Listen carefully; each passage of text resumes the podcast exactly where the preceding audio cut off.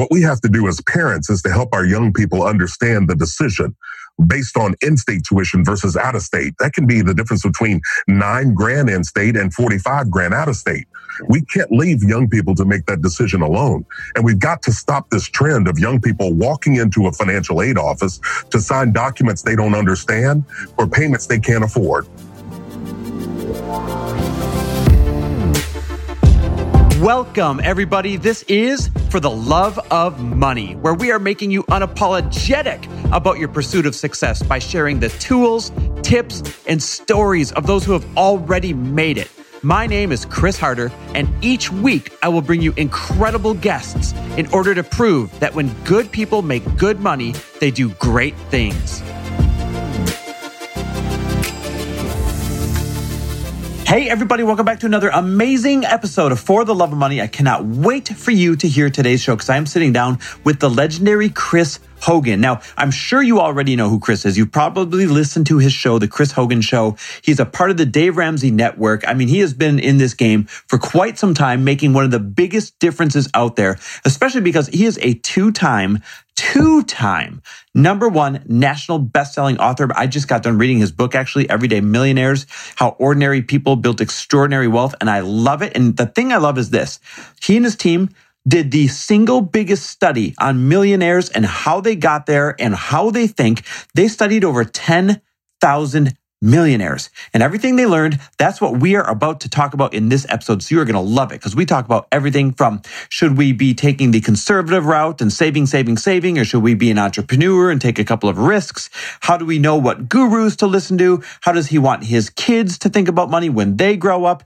All of the expert hacks, including if you feel like you just got your butt kicked financially by COVID or any other situation, what exactly you can do in order to get yourself pointed in the right direction. And you're going to love what I ask him if I think that anyone, and I mean anyone, can become a millionaire? I think you're going to find his answer very interesting. Now, listen, speaking of becoming a millionaire, we don't all have that goal, but many of us do. Whatever your financial goal is, I want to remind you that I took every single thing that I had to learn in order to become financially independent and I put it into my course, The Money Principles.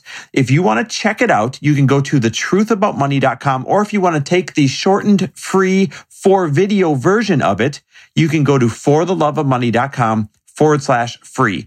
Again, go to fortheloveofmoney.com forward slash free for free video lessons on how you need to think and behave with your money that I promise you will make a big difference. Go check it out. Fortheloveofmoney.com forward slash free.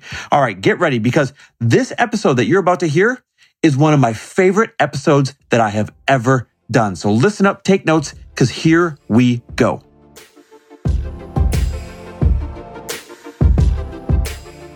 All right, Chris Hogan, welcome to the show. This is definitely my privilege. How you doing? I am doing well. I'm glad to be with you. So I always kick my show off with a rapid fire. It's a fun way for my listeners to get to know you in a hurry. And if something really good comes up, I promise we'll circle back around and do a deep dive on it. You in? Okay, I think I'm ready. All right. I'll All start real easy. Where'd you grow up? Uh, Kentucky. And where do you live now? Uh, Franklin, Tennessee ah, I have so many friends in Franklin. It's crazy. Okay, that'll be a different subject later. The whole topic of rapid fire, you got me second guessing where I live.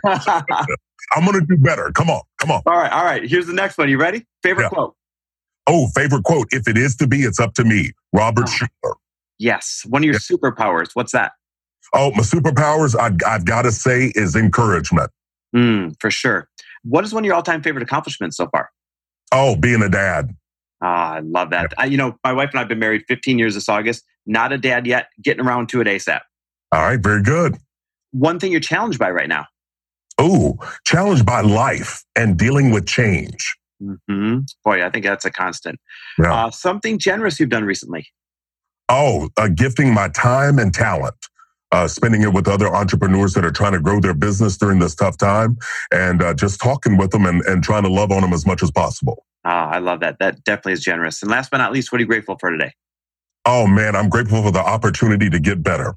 Right? Regardless of where we are right now, it doesn't have to be where we end up if we don't let it. So we get to choose. So I'm grateful for improvement. Oh, you and me both. Okay, so let's get a little bit deeper into the interview now. And I'd love to start with taking you back to your first job right out of college. I think it was as a bill collector. Am I right? Uh, actually, I was coaching uh, full time right out of college uh, while going to grad school. Okay. So where did the bill collecting come in? The bill collecting came in after I got my master's and coached another year. Then I started with a consumer finance company uh, where we gave out loans at the beginning of the month, but I got to collect at the end. You talk about a shell shocker, buddy. That was a, that was a mind blower. Oh my gosh. Okay. I can't imagine the insight that you got at that early age into people's financial habits. What did you learn about people and money right out of the gates in that job? Well, I mean, first and foremost, that it, it didn't matter how much you made mm-hmm. uh, because we saw people come in from all income statuses and all types of jobs, but it was that people were struggling to deal with money. Yeah. And so it was very eye opening for me at a young age to learn this. It's funny. When I was younger in my career, I worked at a consumer finance company and bank as well. And I remember, remember when I would take applications and pull credit, I realized the same thing over the first couple of years of working there. It didn't matter what you made it did not quite determine your financial situation. There were people that were making so much money that were in debt up to their ears, and there were people that had a very meager or modest um, salary and they had tons of assets. Yes. Yeah, it is crazy because you can't assume anything. And money is one of these things that if you don't learn how to deal with it, it already knows how to deal with you. And so John Maxwell's quote of you either tell money where to go or you get to wonder where it went. Uh, that was a quote that I learned years later, but it's so relevant in that time. And even when I moved into in transition into mainstream banking, more of the same. People dressed nicer, people making higher incomes, but you still had a whole lot of debt and a whole lot of need for loans even at that time. So, what about age were you when you were uh, in collect, bill collecting? Uh, this was around 23 years old. Okay. So, seeing that end of money, always asking people what's wrong, you know, uh, with the fact that you weren't able to make your payments. Can you make a payment? Can you make a half a? Did that create any view or vision around money that you had to later uh, break, or did that start to empower you? Well, I think if anything, it opened my eyes to it wasn't a matter of income level, mm-hmm. right? It was that it, people had a need for it, uh, and there was an appetite for debt uh, as I look back, I can see it much more clearly now.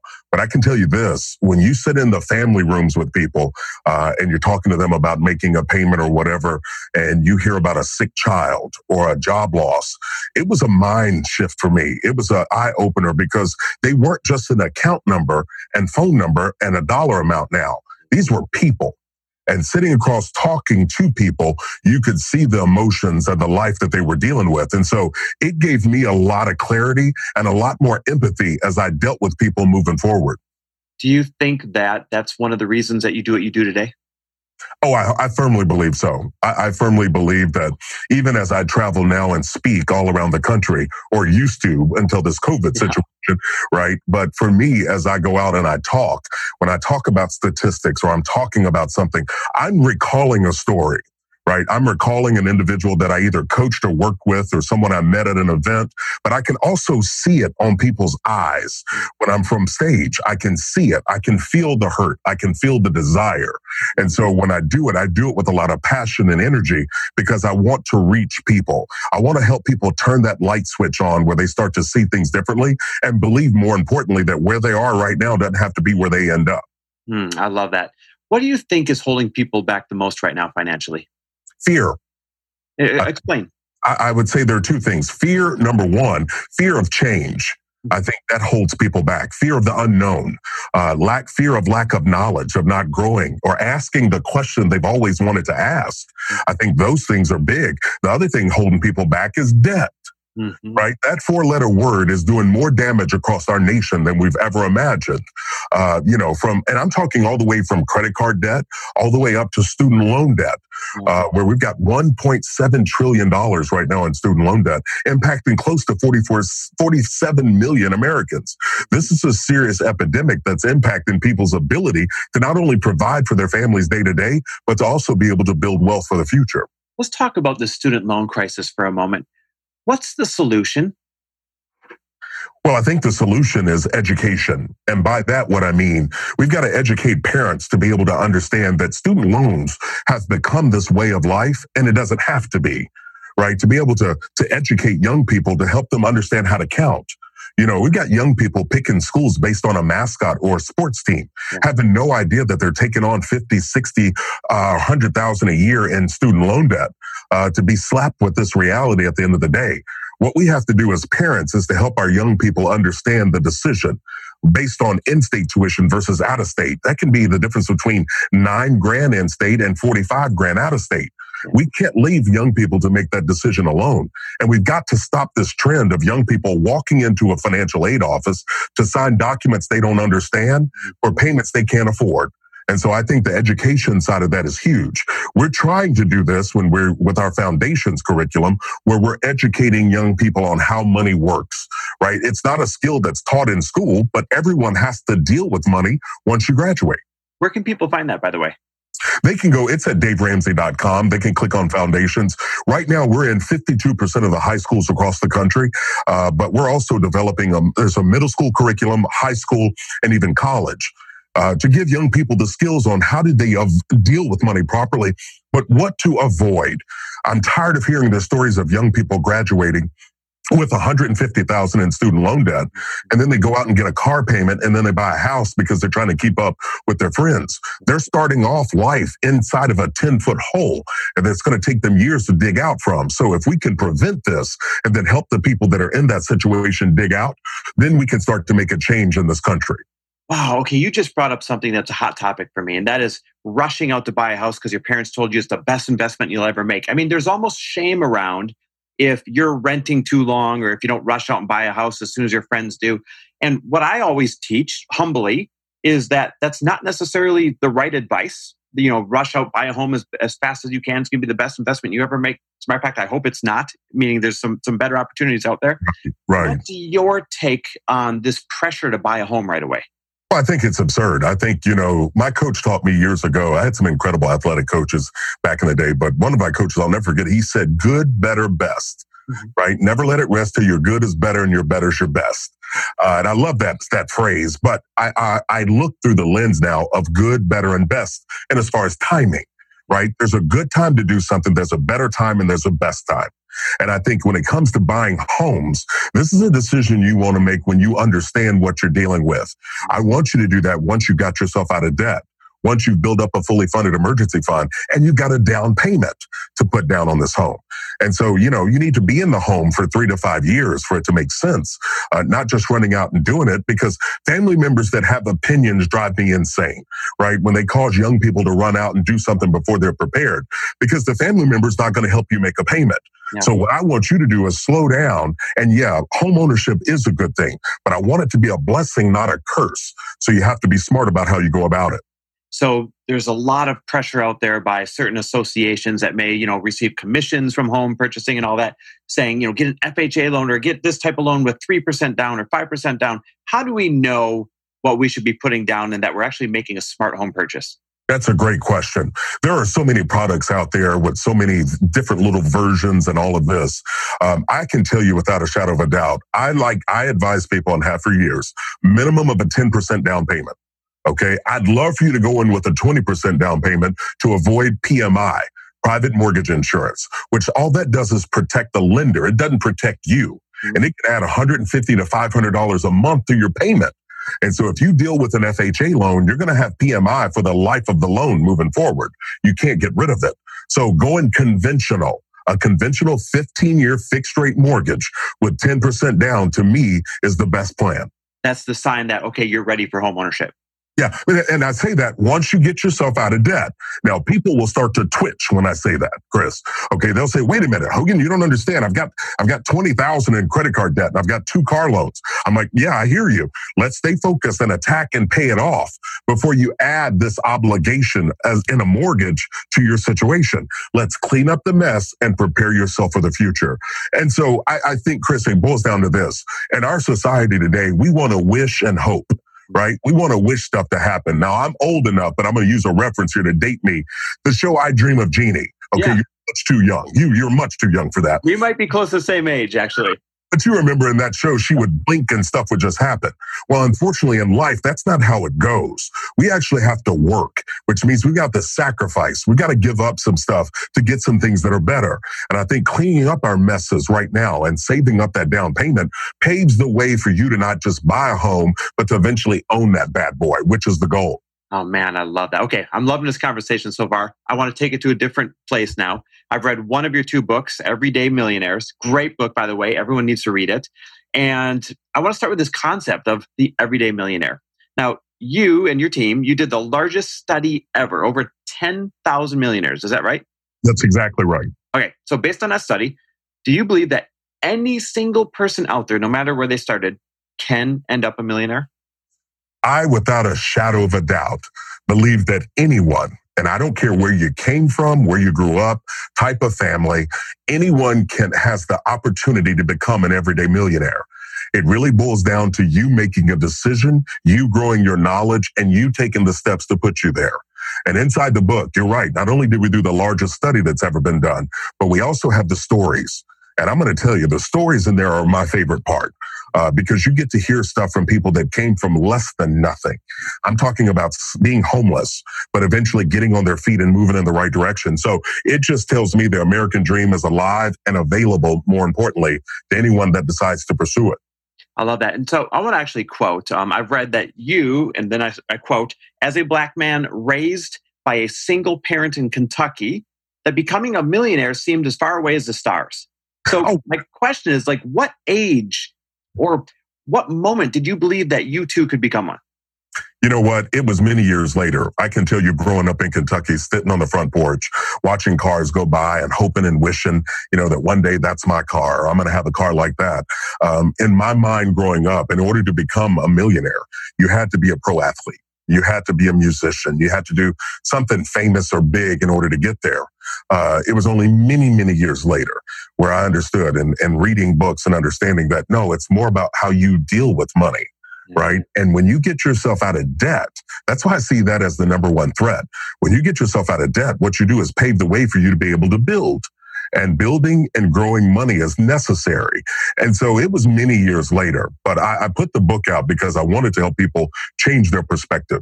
So many people believe you have to inherit it in order to become a millionaire. Uh, so many people believe you have to go to a fancy school. And I debunk all those myths inside of the book, uh, where, you know, it's not a matter of any of that. It's a matter of what you do with the money you make. Do you remember either the moment or the mentor or something that made you believe, wait a second, this is for me too. Like, I think I can do this. Was it really just a gradual education or was there someone or something that made you believe that you could do it? You know, I've been on part of Dave's team for 15 years now, uh, but I have to say that it was connecting with his information. Mm. Uh, and really look and see everybody people will have the dream of becoming things the thing that's missing is a plan right? And you got to have a plan that works. And Dave, inside of with Financial Peace University, uh, has been that plan. It's helped over six million people beat debt, get out of get out of debt, build wealth, and be able to give. And so that plan was what was missing.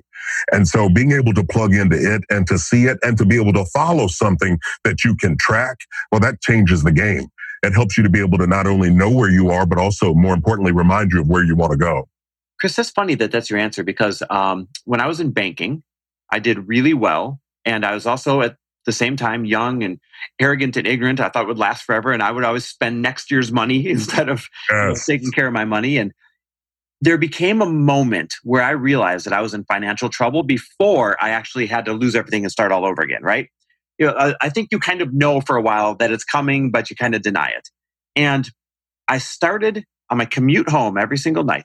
I started listening to Dave Ramsey's show where everybody would call in and he'd, you know, give them, here's how you're going to solve your solution, all that kind of thing. And it was that show and that education that started to make me comfortable with the idea that, okay, if I have to tear the band aid off, if I have to mm-hmm. swallow my ego, if I have to start all over again, then why not do it? And why not implement these things that you know this gentleman is talking about. So it's funny that that was your answer, the exposure to Dave in that show, because I think that's what gave me the courage to finally raise my hand and say, "Hey, babe, you know we got to start over. Lost my job, and we're you know downsizing and starting a tiny apartment, and we're gonna we're gonna do a do over, so to speak." Yeah.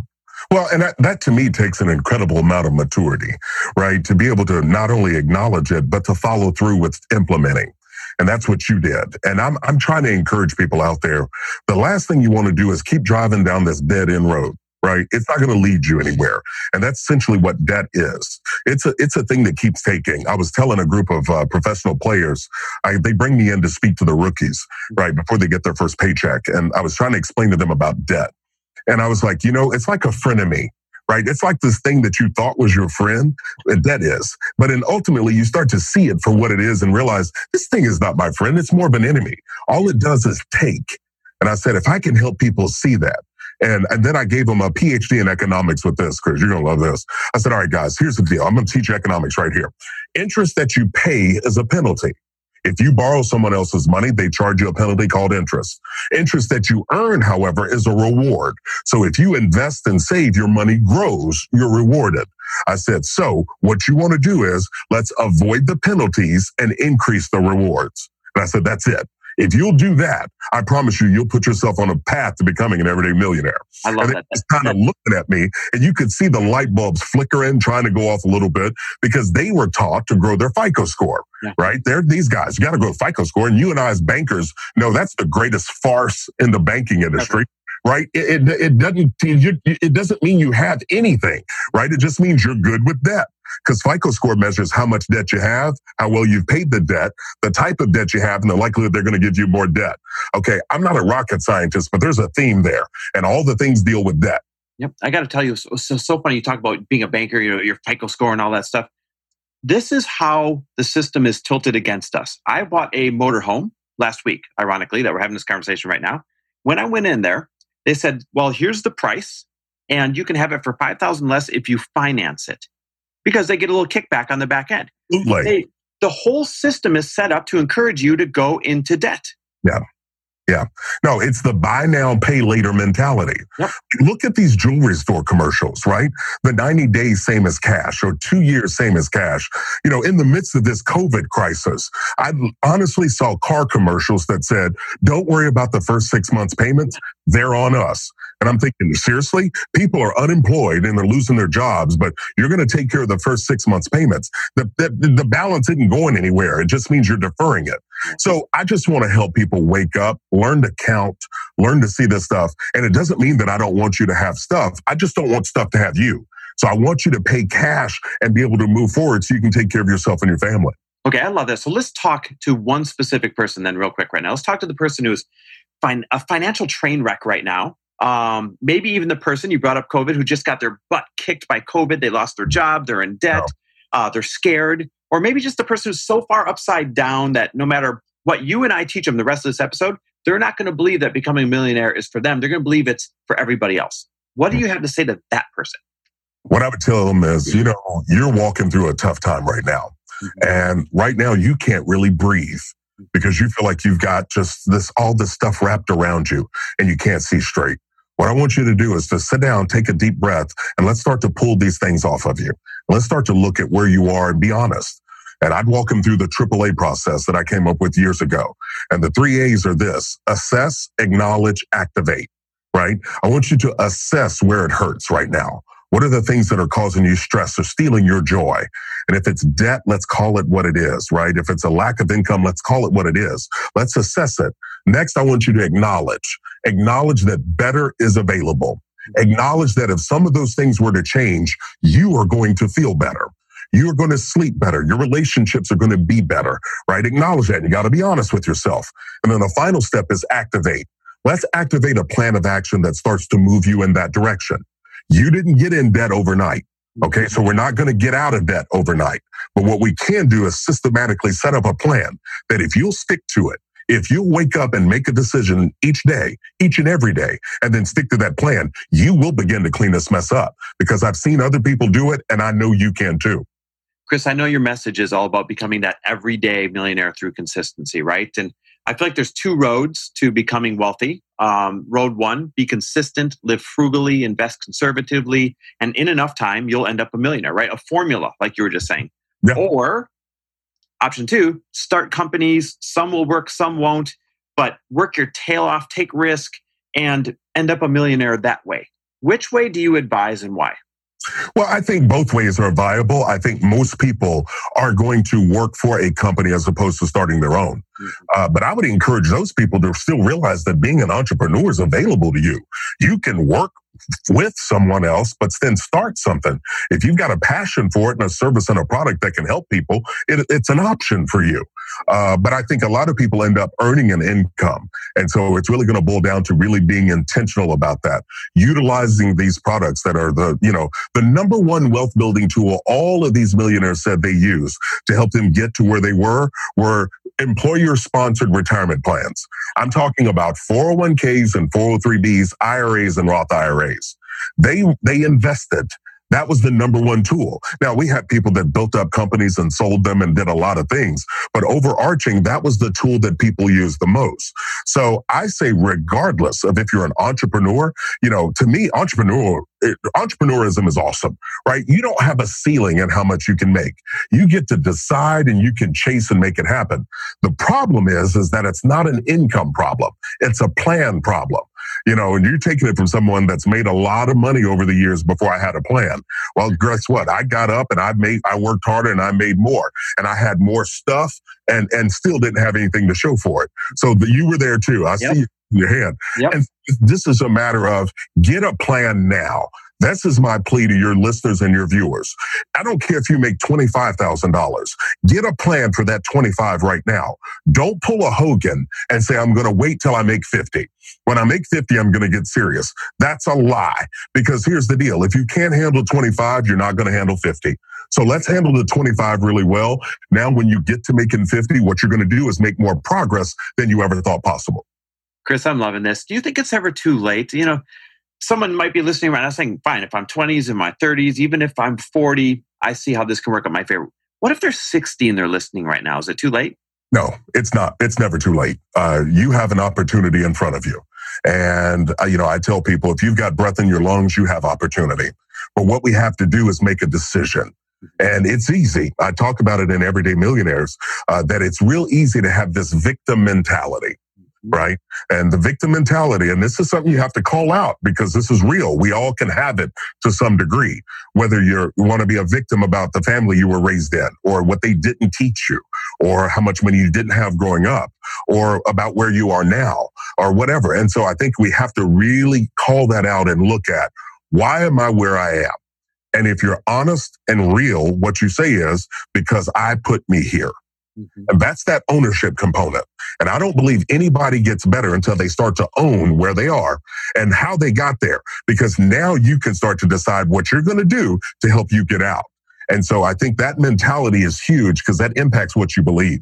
Mm, man, I love that. I agree. So the advice you give, it's proven, it's the real deal, but there's a lot of distractions out there right now. How do we decipher between all of the shiny fake millionaires all over social media that are they're given their advice and then the real advice, such as given by you? Well, I think it really boils down to the proven plan. You know, I, I, there are a lot of people out there that are trying to teach people how to to get rich, mm-hmm. right? You'll see those late night commercials and those late night infomercials, and you know, just send them, you know, four hundred ninety five dollars for you know the next twenty five years, and they'll help you with this program. Listen, I want people to build wealth, mm-hmm. right? Getting rich happens fast, and people lose it fast. When you build wealth, you're building it methodically and consistently over time. You're using things that you understand. Uh, you're working a plan that has your dream attached to it, so it matters to you. And so I think it's more a matter of looking at the proof. You know, we talked over 10,000 of them all across the country. So that means being a millionaire is not exclusive to where you live. It's not exclusive to where you went to school. Uh, it's not exclusive to how much you inherited from family. It boils down to you being intentional with your money. All right. So that brings up the next question then. You know, it doesn't matter where you're from, how you're raised, all that kind of thing. I want to ask you we live in a time right now, as we're recording this, where there's a lot of conversation, deservedly so, about race and systemic racism and some of the challenges that Black entrepreneurs or Black people trying to build wealth face that others may not face. Um, and we're talking about a very true uh, wealth gap. Between mm-hmm. the black community and the rest of the world. So, what are your thoughts around this? And how do we start to change that large gap in wealth?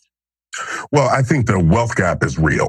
Mm-hmm. Uh, there's no no doubt about it. And I think as you start to look at, you know, the difference between African Americans and, and Caucasians, uh, the income gap is real, uh, just because of the the opportunities have been really afforded more so to the Caucasian white side. Yeah. And so I think it's really important to acknowledge that and to look at it and to see, well, why is that?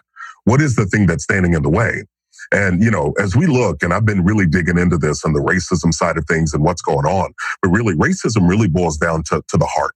It's an issue of what's inside your heart based on either what you fear or what you fear could happen or has happened. And I think we, it causes a lot of us to have to look inwardly and to think about that. Why do I feel the way that I feel? Um, I think it's important as a Christian to be able to, to look at this and understand we're supposed to love my brothers and sisters. And so this, this is a real situation that's going on in our country right now. And the country is having to really deal with it and dig in and really talk about this. But I think the conversation is necessary. Um, I think the listening on both sides and communicating on both sides is absolutely necessary so you can gain understanding it's impossible to care about or love anything you don't understand. And so I think that that conversation is necessary, but we also have to have some serious changes that happen and how business is transacted, how people are treated, uh, and the opportunities that are afforded to them as they move forward in life. Chris, there's the next question then. Uh, let's use myself as an example. How can someone like myself, what decisions or what actions should I be taking to help Black entrepreneurs or to help the Black community close that wealth gap? Well, I think, you know, whenever you have someone that asks me that, what can I do? I think having the conversations, being able to be aware, uh, being willing to, to guide a young entrepreneur. And I know you help people regardless of color. They can be purple or green. You, you have people's hearts in, in mind. You, you are helping individuals. So to you, I would tell you to keep doing what you've been doing, you know, but at the same time to reach out and to try to find those entrepreneurs, plugging into those groups, uh, being able to share some of the wisdom that you have, you know, this is a two way street. Uh, it's going to have to be fixed by both sides. Uh, be willing to come together and to be willing to listen to each other and to hear each other. Uh, but more importantly, I think ultimately care for each other. You know, I think you asked me about giving and what's the best ways you can do it. I think it's with our time, talent, as well as with our money. You know, we all have talents that were God given, right? We, we think we, are, we earned them, uh, but we're blessed to be able to do what we do. But having conversations with people, plugging into groups, giving people some guidance and advice, I think all of these things will begin to help people. Um, you know, I, I've taken it as my mission to get to try to change what people believe is possible. Yeah. Right. Regardless. And I see obstacles as a, as a proving ground. Uh, guys, look at an obstacle. I'm going over it, under it, or through it. And I spent some time with some Navy SEALs. And so these guys, these are serious warriors. And that's how they think. You know, they expect an obstacle to pop up right? They're not shocked by it. They expect something to pop up on the way to their mission that they're going to have to deal with. But the beautiful thing is they deal with it collectively, right? Everybody's prepared to handle it. And so when you get many hands dealing with a situation, what you get is solutions faster. And I think this is one of those situations where with many hands coming together, what we're going to do is to be able to solve this thing much faster than maybe we ever thought possible. I love that. It's it's a collective. It's everybody has responsibility to right. Do their part in lifting up this conversation and taking action. I completely agree. I love it. I love it. Okay. Now, you mentioned generosity in there. I asked you about it earlier. On this show, we talk a ton about generosity. I believe it's a very important part of becoming and also then, uh, you know, being wealthy. In your study of all these millionaires, 10,000 millionaires, what role or how often did you see generosity come up or play a role among them? Generosity was something that was very important. Uh, almost 70% of them were intentional in setting aside money each month to give. And whether, excuse me, whether that was through a church or a charitable organization or whatever, but they were very intentional with it. And I think that reveals a lot about the hearts uh, because a lot of people will try to point out that, you know, people that are wealthy are stingy. They don't like to give all this stuff. It's almost that Scrooge McDuck mm-hmm. mentality. You know, I just dated myself again. Like, uh, like they're diving into the coin pool. That's exactly right. Which Even is, as a kid, I used to think, doesn't that, that would hurt? Like who wants to do that? well, and, and the reality is, is they are giving, they are setting money aside. Uh, but I, I, would encourage people, you know, your listeners and viewers out there, you don't have to wait to give. Uh, you've got opportunities. I talk about your talents, the thing that might come easy to you. Um, or if you've got a next door neighbor that's a single mom and she's got a couple of kids, you offering to babysit for her is giving her not only some time, the peace of mind, but also a peace of heart, knowing her kids are safe for her to go have a dinner or to go have some time with friends. And so there are things that we can do. If you've got an elderly couple living next door, you know, you could pick up their groceries for them. You can text them or call them and find out and, and save them a trip, uh, or cook a meal for someone. So I just think this generosity thing will help us change the face of this country a lot faster, but we have to be proactive and maybe not wait on people to ask, but let's take that first step toward meeting people halfway. I love that. You know, way in the beginning when we were doing rapid fire and, and I said, what's something generous you've done recently? You said, Hey, I've, I've helped a couple of entrepreneurs or I've helped a couple of people with their, their finances. Can you recall a favorite moment of giving, whether it was your time, your expertise, where you saw it make a massive difference? Oh, I can tell you this. I talk about this story from stage, um, but uh, an opportunity. I was with one of my boys. I do dad dates um, when they were younger, and we'd go out. They love to go to certain restaurants, and this restaurant you could sit at the counter and watch them cook the food. And I love to cook, and the boys are, you know, I've been intrigued by cooking at a young age. Well, we couldn't sit at the counter this time, but we got a table. And my son was a little bummed out.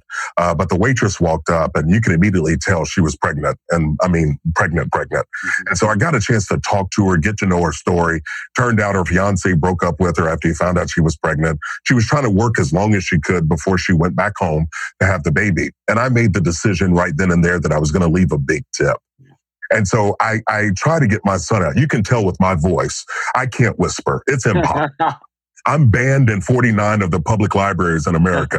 I can't whisper, but I, the bill came and I pulled out a, a 20 to pay for the food and I pulled out another bill, a larger one, much larger to leave a tip. Well, my son sees this and you need to know the Hogan boys know how to count.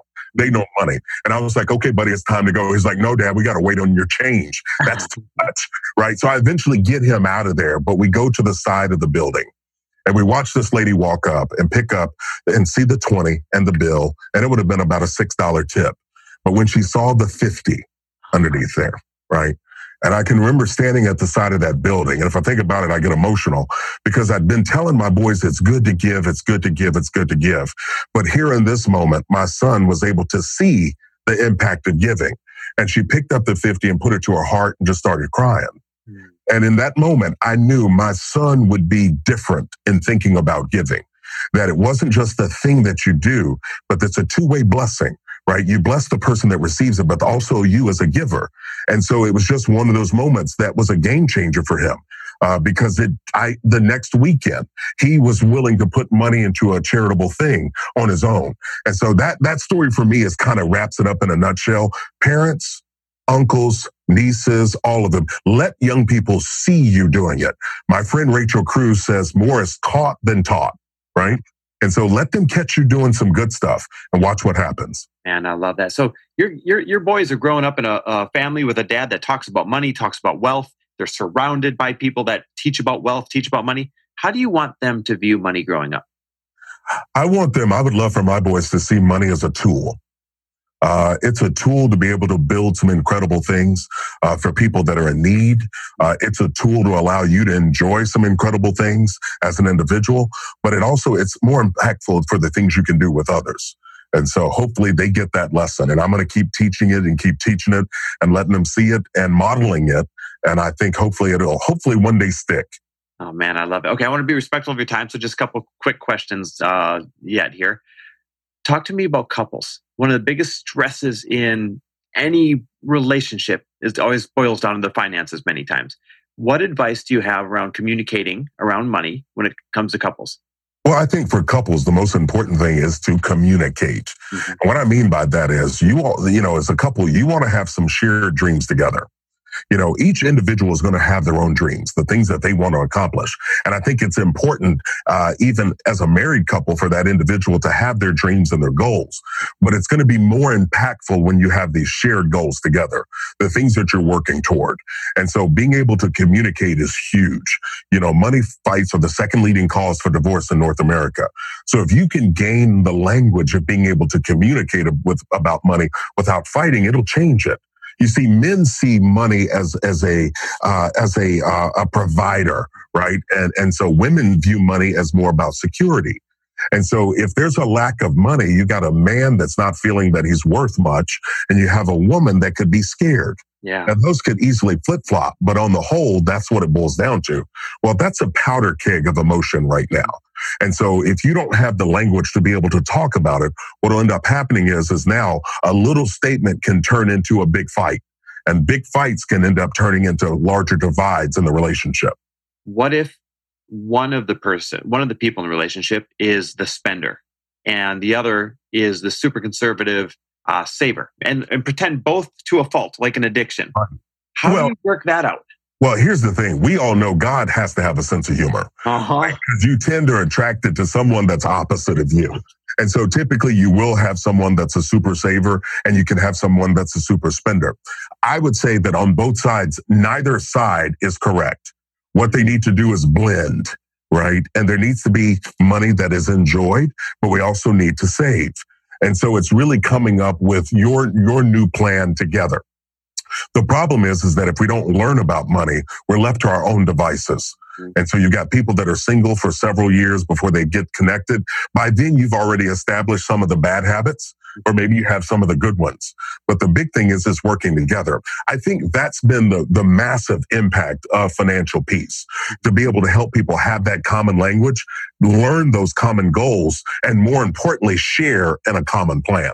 Man, I love that. So, you know, my wife and I are both entrepreneurs and one of the best parts of our marriage over the past, gosh, more than a decade now has been chasing down goals together. So when you say you have to have those goals, you have to have that plan. That when we go on walks, when we go on rides, when we're hanging out, it's one of our favorite things to bond over is chasing down these goals, talking about these goals, tracking these goals. It's a, it's, I think it's a must. No, I think it is too. You all have nailed down a secret, and that is that working together as a team. Mm-hmm. Uh, it, you can overcome anything uh, you can chase down. I love that chasing down dreams together. And so again, but I, I would urge couples out there, being a couple doesn't mean that you surrender your identity right? You still have who you are and the things that you enjoy, and so does your spouse. Uh, but the key is is being able to support each other, being able to see that, to be able to work together, to extend grace, to have understanding, but also to be able to support. See, we, we're all good at wanting to be supported. Some people aren't as good as giving support. And so that's the thing that you have to work on. And you got to make sure that this is thing, you don't ever put it on cruise control. And it's a thing that you've got to stay connected to. You got to keep your hand on the wheels of your money and the relationship all throughout. I love that. No self-driving Tesla when it comes to relationships. Not at all. Listen, this has been so valuable. I know people want more. Where should they follow you? Where should they check out the books? And what programs should they be checking out? Well, I appreciate the time with you. Uh, they can learn all things more about me at my website, chrishogan360.com. There's information on there about articles and blogs, information about the Chris Hogan Show, which I'd love for them to come listen to. Uh, also, I've got a YouTube channel that they can watch. Uh, I'm as animated there as I've been here, and I have a lot of fun. Uh, but no, chrishogan360.com, chrishogan360.com. I love it. We'll put links in the show notes to everything. I'm a huge fan of the way you show up and the way you teach. So we'll make sure that they get that, uh, let's say, um, in abundance. That's for sure. Okay, last, last, question for you before uh, we go here. Um, give me a reason why people should be unapologetic about their pursuit of building wealth like you teach. Well, I think, you know, I, I, don't think you ever have to apologize for winning. I've never watched a team win a Super Bowl and say that I'm sorry. I've never watched a team hoist the Stanley Cup or the NBA trophy and say, you know, I'm sorry we won. Mm-hmm. Uh, and I don't think, I think the same is said with money, that as you work hard, uh, that there's nothing wrong with you having some fun and enjoying it. Uh, but it's important for us to have the right spirit, uh, to be a giver, to share in that. But there's nothing wrong with winning. And I, I think, you know, we live in a country that we have an opportunity to decide and try within the same minute. Yep. And I think this is a great opportunity for us to decide that we want better for ourselves and our family and that we're going to not just try, but I'm going to keep trying day in and day out. And so I want to encourage people out there, don't you dare apologize for being successful. I want you to enjoy it. And I think that's the fruit that comes from laboring hard. Oh man, I love it. What a perfect answer to put a bow on this thing. Chris, from the bottom of my heart, thank you for your energy. Thank you for your knowledge. Thank you for the way that you show up so consistently. I'm a huge fan of what you're doing for the world and, and know how valuable this time was. Well, I appreciate you and keep up the good work. Keep shedding light and the right information out there for people.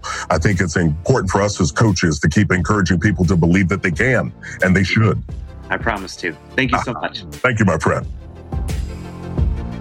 Thanks for listening. And if you loved this episode and know of someone else who is as successful as they are generous, please pass them on to me. It would mean the world to me if you help me get this cause and this message out to as many listeners as I can. So please, if you liked what you heard, it goes a long way if you take 30 seconds and leave me a five star review and share this with your friends. I'll be forever grateful. And until the next episode, cheers to your success.